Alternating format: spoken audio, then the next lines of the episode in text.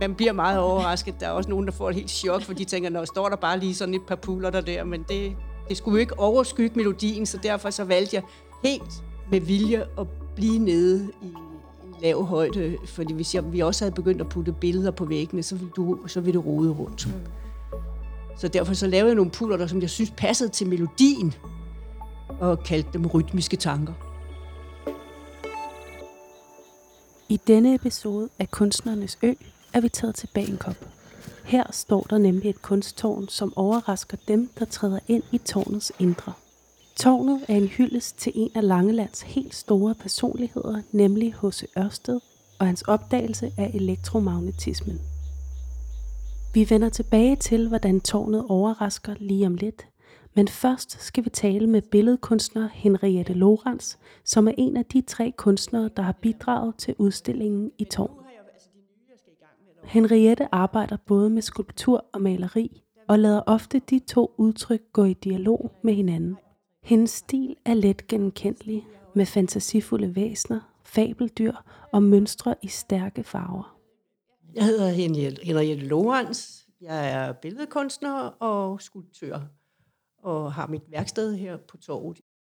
Jeg arbejder jo meget med mange lag, mange farver, men der er også den der, øh, ja, surrealistisk. Hvad sker der i vores verden? Altså for øjeblikket er der naturen, der også sniger sig ind. Jeg har altid de der væsener med fabelmennesker, eller hvad er de for nogen? Nogle gange har de været mytologiske væsener, nogle gange har det været historiske væsener.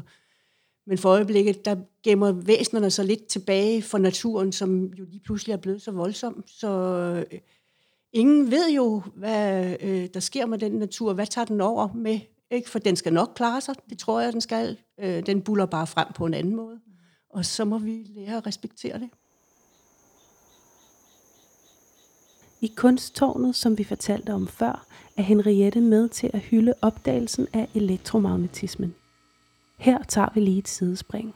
For hvad er det nu lige elektromagnetisme er? Som sagt var det H.C. Ørsted, der opdagede elektromagnetismen i 1820, hvor han i et forsøg lod elektrisk strøm løbe igennem en platintråd hen over et kompas. Strømmen fik magnetnålen i kompasset til at bevæge sig en lille smule. Ørsted kunne derfor konkludere, at der var en sammenhæng mellem elektricitet og magnetisme. Opdagelsen har haft afgørende betydning for mange af de opfindelser, som vi i dag ikke kan forestille os en hverdag uden. Telefoner, radio, tv og meget, meget mere. At netop denne opdagelse skal hyldes i et kunsttårn virker oplagt, da tårnene, som oprindeligt fungerede som transformatortårne, står som symboler i landskabet på udviklingen af vores moderne samfund. Men nu tilbage til kunsttårnet på Vestervej, lige uden for Bangkok.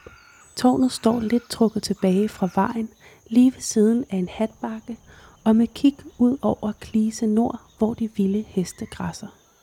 Det første man ser, når man nærmer sig tårnet, er Henriettes gamler, eller pullerter, som hun selv kalder dem, der står på tårnets gulv.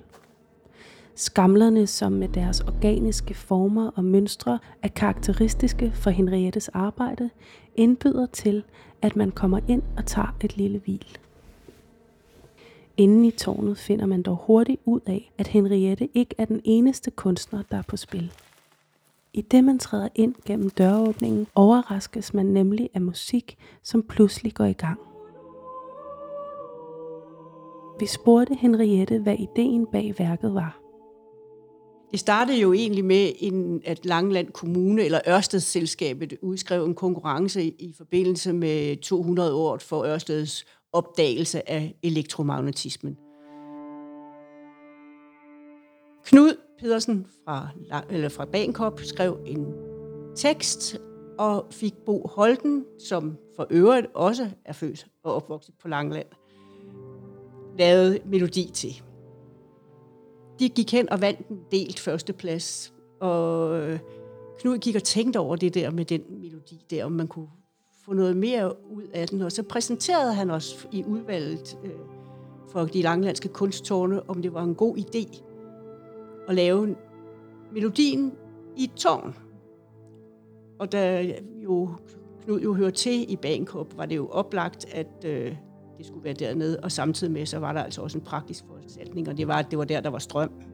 For der er ikke strøm i tårnene mere jo. Så, så fandt vi ud af, at øh, det ville være en rigtig god idé at kombinere det med nogle skulpturelle puller, som jeg lavede. Netop også for at få et flermedialt værk ud af det. Og folk benytter sig virkelig af det. De går ind og sætter sig og nyder musikken. Og så kan de synge med, fordi det, teksten selvfølgelig er slået op ind i tonen.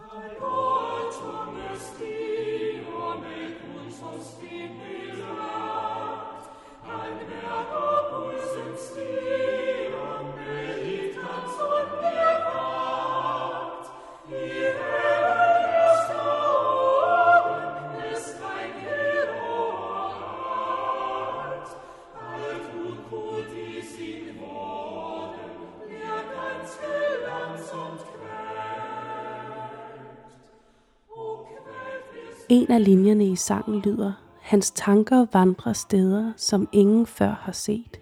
Hans tanker sammenkæder alt det, som før var spredt. H.C. Ørsted havde en evne til at se tingene på en anden måde, og derved løse problemstillinger, som andre ikke kunne.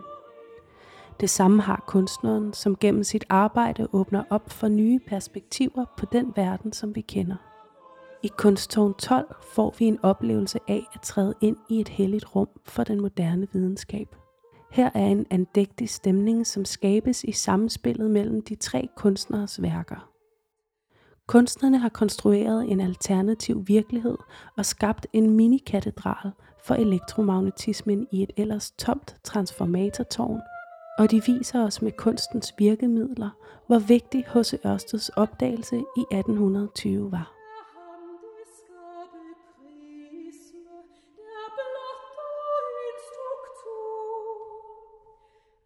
Du har lyttet til podcasten Kunstnernes Ø. Hvis du vil vide mere om Henriette Lorenz og de mange andre langelandske kunstnere, eller hvis du skal videre ud og udforske kunstruten, kan du finde yderligere information på langeland.dk-kunst. Nyd din fortsatte rejse på Kunstnernes Ø, Langeland. Projektet er støttet af Øernes Kunstfond.